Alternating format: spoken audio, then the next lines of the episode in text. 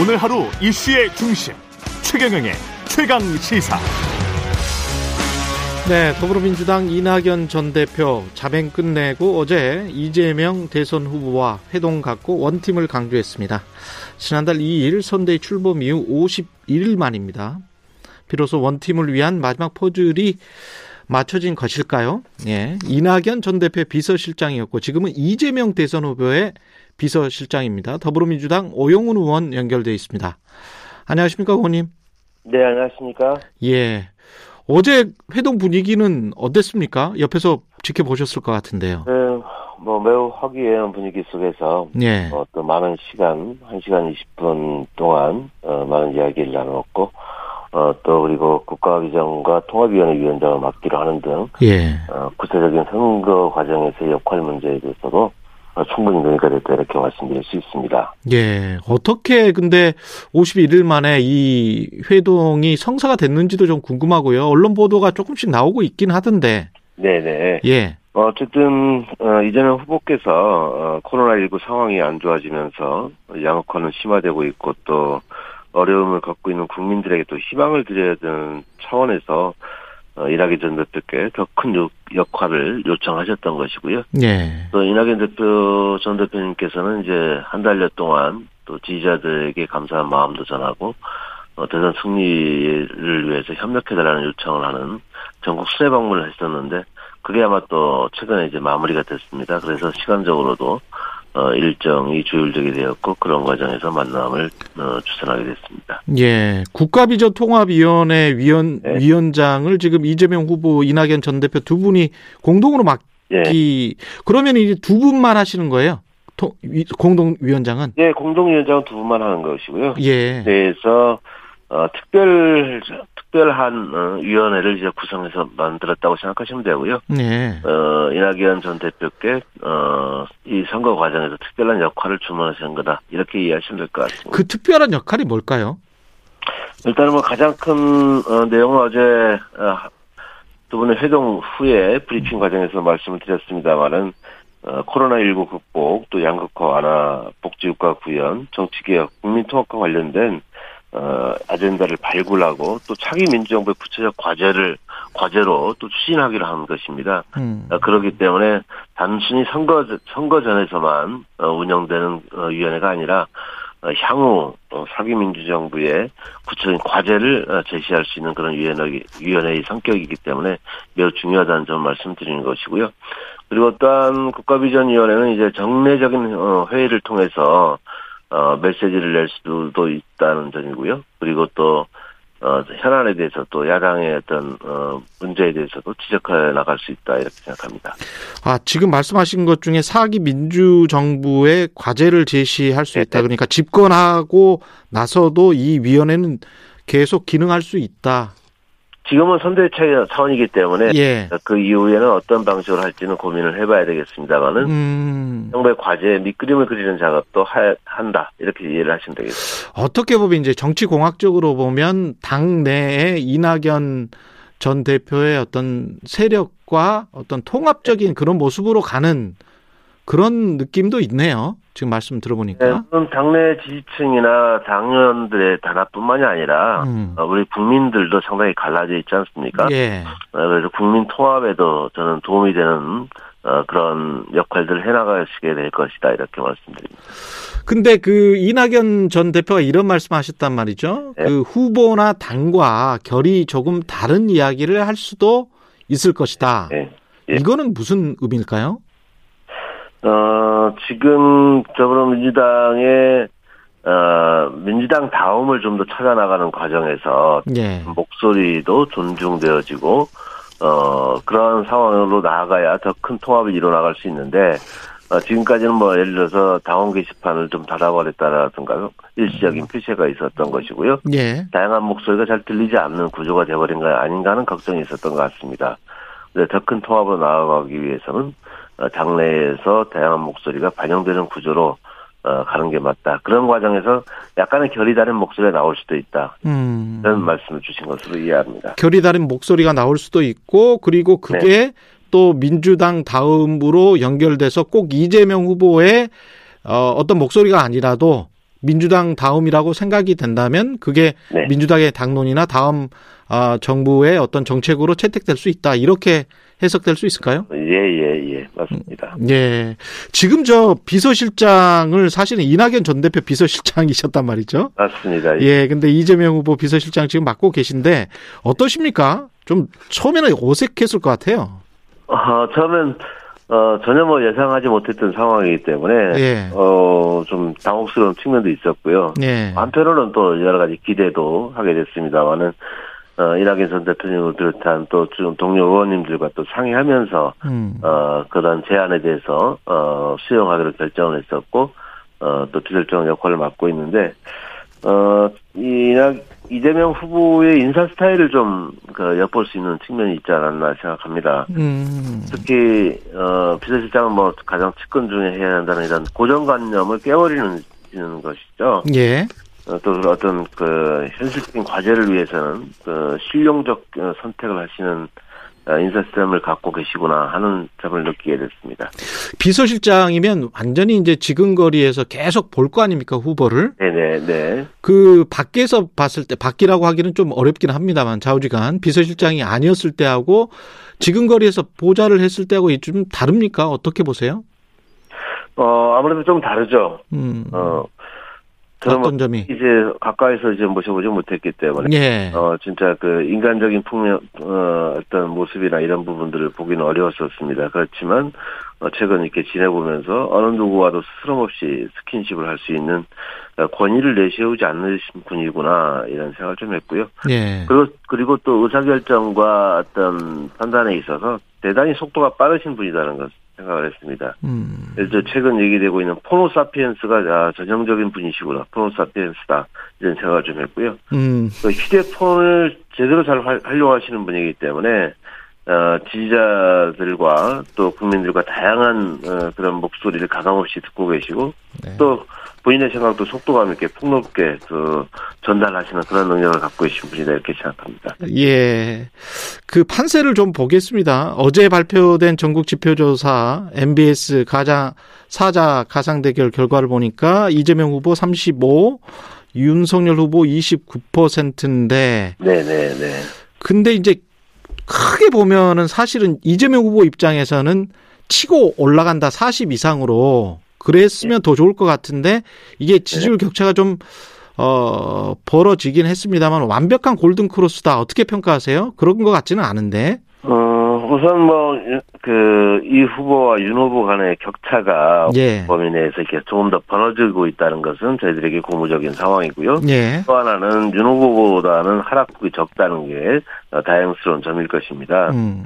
어, 그런데 대선 전국이 이제 네거티브 양상으로 전개되는 측면, 그리고 또 여야가, 여야 후보가 가족 리스크로 인해서 부동층이 약간 더 두터워진 측면이 있습니다. 부동층이 그- 터졌네요. 예. 예, 예. 그래서 그렇지만 어제 이낙연 대표가 전격적으로 이제 합류를 하면서 우리 당 같은 경우에는 어이 당내 지지를 더욱더 끌어낼 수 있는 어 그리고 어 지지율을 상승시킬 수 있는 그런 요인이 형성이 됐고 그리고 예, 향후의 정책과 비전을 좀 더 구체적으로 계속 음, 제시를 해나가게 된다면 어, 골든 크로스는 조만간 오지 않을 것인가 생각을 합니다. 어, 저는 어, 신년 여론조사에서는 어, 골든 크로스가 이루어지기를 어, 기대하고 있다는 점 말씀드립니다. 아, 신년 여론조사 정도에서는. 근데 이제 가장 지금 저 선거 판세로 보면 실점을 오히려 누가 덜 하느냐, 이게 굉장히 중요해졌고, 이런 양상으로 가다가는 잘못하면 누가 되든 간에 어떤 그 광범위한 국민적 지지를 얻는 국민 통합형 대통령이 되기가 좀 힘들지 않을까 그런 우려도 있습니다. 누가 되든.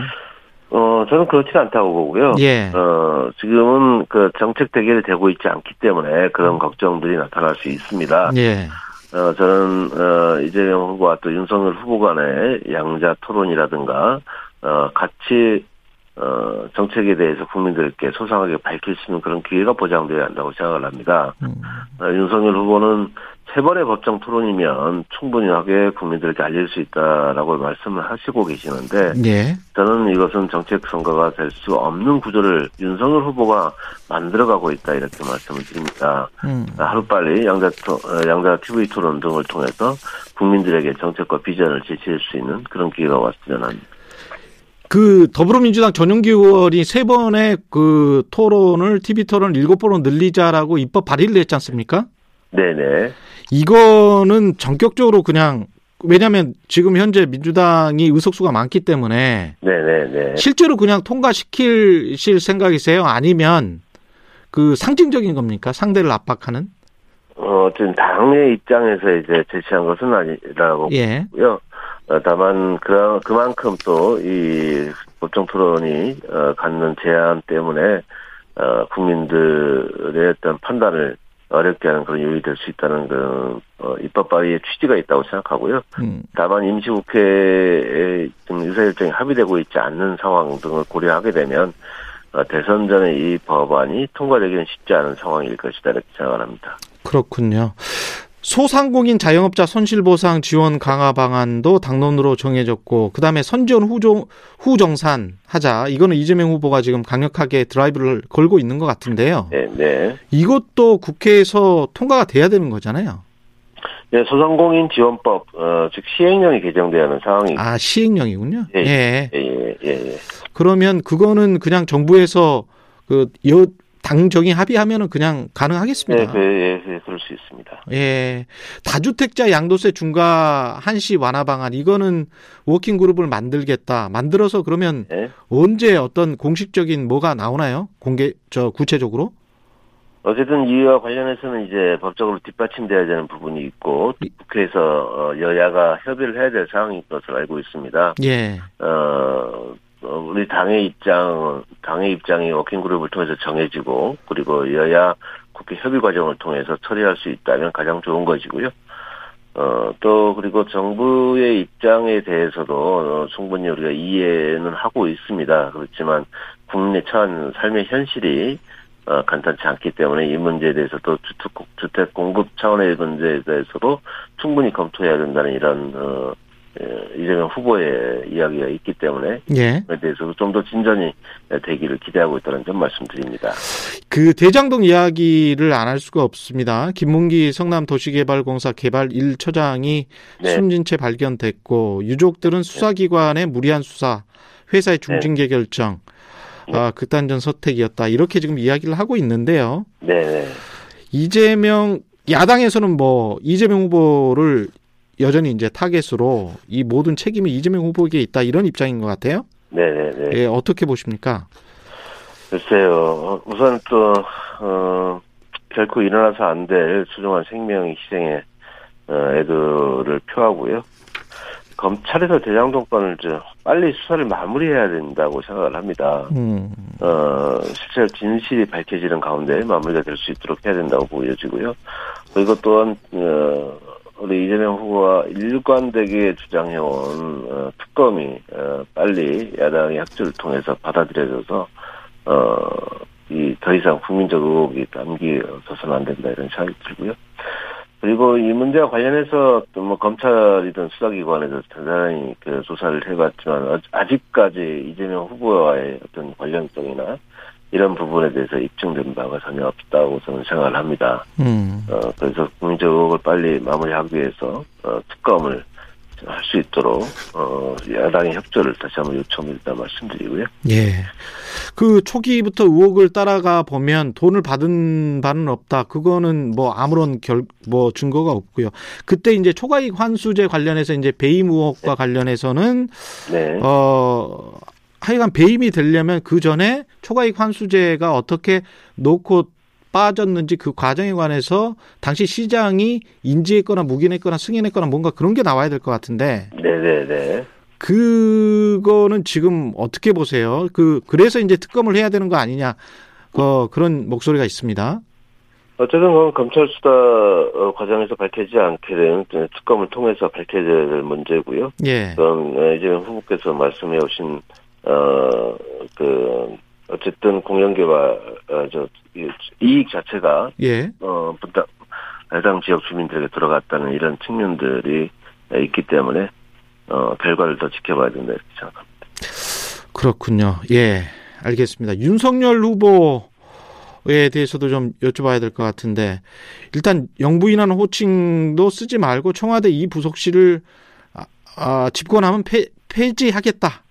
네. 뭐 이렇게 밝혔고요. 김건희 씨의 네. 허위 경력, 이력 이런 것과 관련된 의혹이 이제 계속 불거지니까 이 이야기를 했거든요. 네네. 예, 어떻게 보십니까? 일단은 윤석열 후보 본인 스스로가 배우자 리스크가 있다는 것을 자인해버린 거 아닌가요? 음. 어, 그렇기 때문에, 어, 국민들은 더욱더 걱정을 하게 되는 것이고, 어, 그리고, 어, 그에 비해서 뭐 또 우리 이재명 후보와 관련돼서는, 어, 또, 그, 전혀 다른 모습을 우리 김혜경 여사가 또 보여주고 있기 때문에 국민적 판단을 하는데 큰 도움이 될 것이라고 보여지고요. 영부인이라는 자리 자체는 어, 어쨌든 다른 국가와의 관계도 있는 것이기 때문에 우리가 없애려고 한다고 해서 없앨 수 있는 그런 자리는 아니라고 생각합니다. 예. 그과 함께 최측근, 어, 옆에서 보좌하면서 정책 결정 과정에 깊숙이 개입할 수밖에 없는, 관여할 수밖에 없는 그런 위치이기 때문에 저는 어, 윤석열 후보의 그런 주장, 어, 적절하지 않다라고 생각합니다. 윤석열 후보는 그제 극빈하고 못 배운 사람은 자유가 뭔지 왜 필요한지 모른다. 어제는 80년대 민주화 운동을 외국에서 수입한 이념에 사로잡힌 운동. 80년대 민주화 운동은 외국에서 수입한 이념에 사로잡힌 운동. 네네. 이게 무슨 의미인지 잘 모르겠는데요. 계속 네. 이, 이런 발언들이 나오는 게 어떻게 지금 민주당은 듣고 있습니까? 음, 전혀 이해할 수 없는 그런 발언들이 계속되고 있고요. 예. 어, 그만큼 준비되지 않았다는 것을 반증하는 것이고, 그리고 윤석열 후보가, 어, 배운 것이 없는 사람은 자유가 뭔지 모른다라고 한 얘기는 윤석열 후보 자체가 배운 것이 없는 사람이라는 것 이야기와 똑같다고 저는 생각을 합니다. 배운 사람이라 할수 없는 말들이라는 거죠. 예. 그, 국민의힘 지금 선대위도 연일 파열음이 나오고 있고, 네. 예, 이준석 대 윤핵관 또는 이준석 대 윤석열 후보 본인이 될 수도 있을 것 같고요. 약간 갈등의 양상이. 그런데 네. 그렇다고 해서 이제 박지원 국정원장이 이런 말을 했다고 하지 않습니까? 왜 골프와 정치는 고개 쳐드는 순간에 망한다. 네네네. 예, 그래서 민주당 입장에서는 그렇게 뭐 남의 당의 갈등 양상을 그렇게 웃고만 보고 있을 수는 또 없지 않습니까? 어떻게 보세요? 어, 우선, 뭐, 당대표가 상임선대위원장, 뭐, 이렇게 사퇴하고 나오는 이런 상황이. 예. 대한민국 정치사회가 찾아볼 수 없는 장면을 연출해주고 있다라고 생각합니다. 예. 어, 뭐, 자중질환이고요. 음. 근데 국민들이 보시기에는 좀 볼썽사납게 비춰지지 않을까, 걱정스럽습니다. 음. 어, 그래서 우리 더불어민주당은 더 낮은 자세로 더 무거운 책임감을 가지고 국민들께 다가서기 위해서 어, 원팀 규제를 강화해 나가고 그리고 국가적인 정책 비전과 과제를 어, 제시하는 데 더 노력하는 것이 국민의 기대에 부응하는 것이라 생각합니다. 이재명 후보라면 만약에 당 대표와 갈등 때문에 네. 당 대표가 그 선거와 관련된 일은 하지 네. 않겠다. 네네. 이렇게 선언을 했다면 어떻게 했을까요? 수습을? 어, 당대표의 역할은 당대표 역할이고, 대선 후보의 역할은 또 대선 후보의 역할이 있는 거 아니겠습니까? 예. 어, 각자의 역할에 대한 존중과 그리고 당원 당규에 따른 어, 책임을 부여할 수 있도록 해주고 또 법률에 따른 책임이 부여되어야 되는 것이기 때문에 저는 그러한 점을 충분히 설득해야 된다고 생각하고요. 어, 특히 당내 경선 과정에서 함께했던 어, 이런, 뭐, 예를 들어서, 음. 같은 경우, 홍주표 홍주표 의원, 예. 또 유승민 전 의원 같은 경우에, 포용해내지 못하는, 함께 원팀을 만들지 못하고 있는 이 리더십에 대한 문제제기도 있어야 한다고 생각을 하고요. 알겠습니다. 지금까지 더불어민주당 이재명 후보 비서실장 오영훈 의원이었습니다. 고맙습니다. 네, 감사합니다.